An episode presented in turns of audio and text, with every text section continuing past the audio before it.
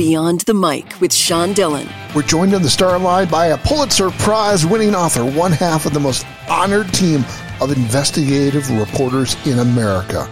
His latest book is America What Went Wrong? The Crisis Deepens. It's an honor to welcome James B. Steele. Well, glad to be with you, Sean. Let's go beyond the mic. You and your writing partner, Donald Barlett, wrote the original version, American What Went Wrong, back in 1991, filled with powerful stories of humanity and back with government sources. What was the reasoning behind writing the original book? The original book didn't start out to be the big story it ended up. It started out on a much more limited basis. There were a lot of stories in the 1980s about companies being taken over. There was a lot of Wall Street machinations involved. That debt was supposedly a very positive force toward remaking the American economy. So the way Don and I have almost always operated over the years is we don't start out with a set idea. We just we start testing hypotheses. So we were curious, what is behind this movement? Why are these? What is all this in, in, internal uh, machinations. What's it about? What are the consequences? So after we began looking specifically at companies and then going out and interviewing people, uh, might be factory workers, might be retail workers, might be mid-level managers, uh, in some cases upper managers, uh, and we found out what was happening to these people, how they were losing their jobs. Maybe they found new jobs that didn't pay as much. They lost some of their benefits. Anyway, what emerged was that working class people, middle class people, were suddenly seeing their incomes being driven down.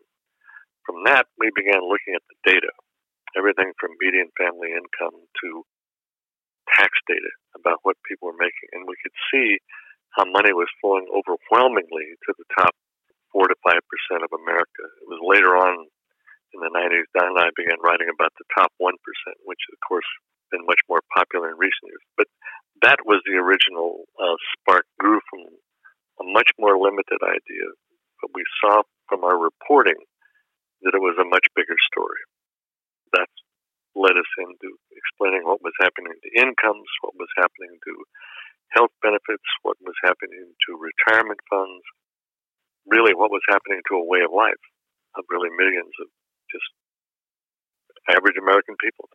Talk about the significance of your partnership writing with Donald Barlett. Don and I worked together for more than four decades, and one of the great advantages was that we saw things very similar. We were very much interested in what was happening to average Americans financially.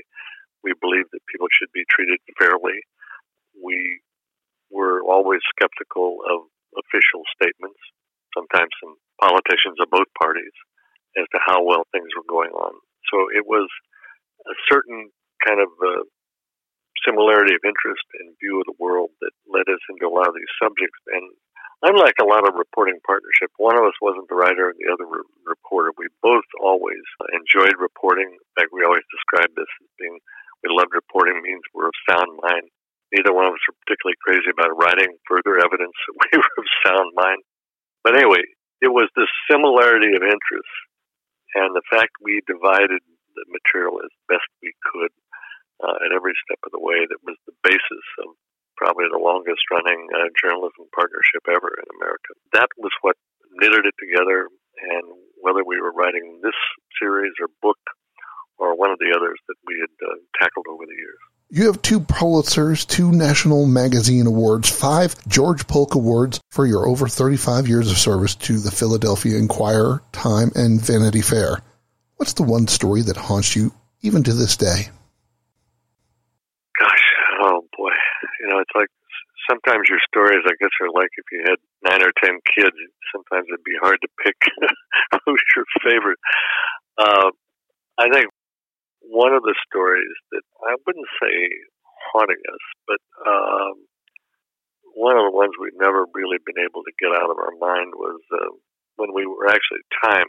We wrote a story, a whole series on campaign finance abuses, and one of the stories was about personal bankruptcy reform. The credit card companies and various other financial interests were pushing to change the laws to make it a lot tougher to file for bankruptcy. And this is a case where we decided to test the hypotheses. The story coming out of Washington was that there's all kinds of people abusing the bankruptcy laws. They're going to the Bahamas, living off their credit cards, and then they come back and they get the debt dis- dismissed, and then they go out and get another credit card and go back to the Bahamas, etc. So we said, okay, what's really going on here? Well, yeah, there were some abuses, but overwhelmingly, the number of people who were filing for bankruptcy were single women. They were young women whose husbands had left them or who they'd become divorced for various reasons. They were older women who, in many cases, their husbands had died, and they ended up with some very high medical bills. Uh, in most cases, medical bills were very often what was driving this. The contrast between what was coming out of Washington about the need to reform this abuse versus the reality on the field. I mean, on, on the field, but I mean at the ground level uh, was so shocking and so different. So that's one story that I think Don and I are very, very proud of to this day because it kind of goes to the heart of our values as journalists uh, and to show exactly what's happening with a, with a big, very important public issue. You've lectured at many universities. What challenges are higher education institutes facing with this pandemic? Well, this is a great question, and one I talk to a lot of folks in various universities that I do deal with on a regular basis. Temple University is one of the most important for me, partly because I'm still based in Philadelphia, uh, but also Princeton, where I do some uh, lecturing almost every year, and, and other places as well. I mean, they're all going through this terrible problem, even putting finance aside. What happens to students when you're not in a classroom? what happens when you can't have the normal interchange that you want to have between a teacher and students. I mean, I guess the good news is we do have these amazing programs right now that through the internet let us continue to lecture and discuss and, and communicate with students. So that is definitely a plus. But it's it's not a good solution. The one on one or or let's say teacher small class bonding that you really get on campus. So I think we're just going to all have to get through this for the next probably year or so. And I feel so badly for all of those students who are coming into college for the first time and those who are graduating this year and those who be, will obviously be in between. It's just not a fate anybody ever thought they'd have to deal with. There's not much we can do about it other than uh, bite the bullet and get through it. How has your role of investigative reporter changed from the golden years of reporting to today? Yeah, I think some of the the basic concepts are kind of the same issues of fairness, stripping away hypocrisy by public officials or private officials who try to fool the public. Those kinds of things are still very, very strong. I think one of the biggest problems anymore is it seems like the the multitude of lying or attempts to fool the public seem to be multiplying. And so the job of keeping on top of that as a journalist is more demanding than ever because people in power, whether they're Democrats or Republicans or corporate leaders, folks that have big nonprofits, people in power always want to project the most positive image they can about whatever it is they're doing. That's kind of human nature. But our business as journalists has always been to keep them honest when they were fudging the facts or being just plain dishonest. It seems like that job is bigger than ever. And I don't know whether or not this is because all the outlets for news have multiplied.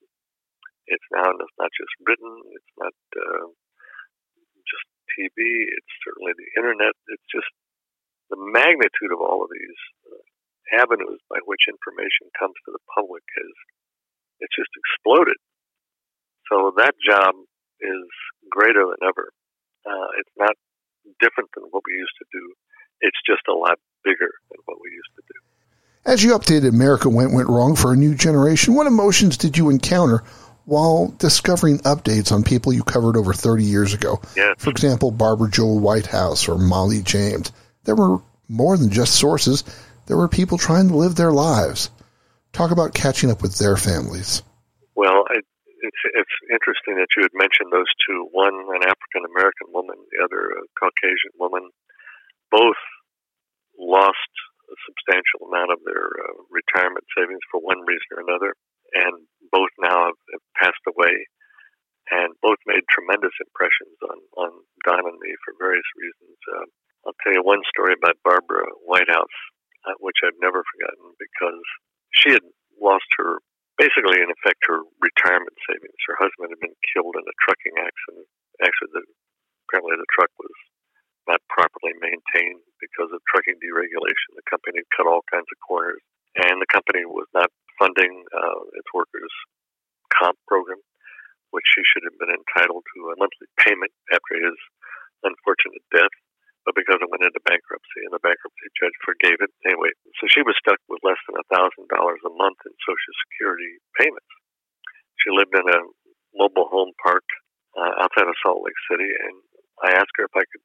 I'd run across her name in a bankruptcy record, and after we wrote the original book, I went back to see her, and I've never forgotten. She was this tiny wisp of a woman who had all kinds of health problems. She had oxygen and other ailments that were bedeviling her.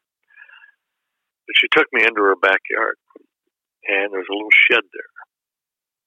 And she opened the door of it, and it was filled with cans. And she said, "You want to know what that is?" And I said, "Yes." She said, "Well, I just get Social Security. That's all I get, not much of it. So every week, I go around the neighborhood and I collect used cans. And every two weeks, I take them to a recycler, and he gives me thirty dollars. And so every month, I get an extra fifty to sixty dollars. And she said, that helps me a lot when all I get is this nine hundred and some dollars in Social Security. Those are the kinds of stories you never forget because it's a reminder to someone like me and, and Don who are not facing that kind of an economic problem just how serious the economic problems are for really a huge amount of the American people. Unless you are dealing with that, you don't know that's out there. But once you see it, you never forget it. That's one of the statistics in the new book kind of reinforces that. By the way, all we've done, I've always done all our own numbers, analyzing mainly IRS data, census data, Bureau of Economic Analysis data. We don't take numbers from anybody else. One of the exceptions, though, was a study that the Federal Reserve Bank of New York did a couple of years ago. And they, after this study, where they polled people all over the country, they concluded that almost half of Americans, if confronted with a $400 suddenly emergency expenditure, wouldn't have the money to cover that expense. I mean, does that tell you where half or more of this country is in terms of their economic well being, or I should say unwell being. And we saw this dramatically during the coronavirus. When people got laid off a week or two later, you saw the lines of trucks uh, waiting to get boxes of food. I mean, these weren't people rounded up under viaducts who were homeless. You know, these were working Americans who suddenly lost their jobs and had no savings because they were not making enough money to save anything. So those are the stories you never forget. Where would you consider your job as an investigative reporter complete? Well, this is a this is one of those eternal questions. Honestly, I never feel it's really complete. No matter how far you dig into something, there always appear to be other avenues that you could pursue. I think at a certain point, you just go as far as you can toward nailing down as much as you can and then you put it out there. Don and I did a piece for Vanity Fair maybe 10 years ago on, it was called Billions Over Baghdad. And it was about the airlift of billions of dollars from the U.S. to Iraq after the invasion. So that people had money to walk around with that didn't have Saddam Hussein's picture on it.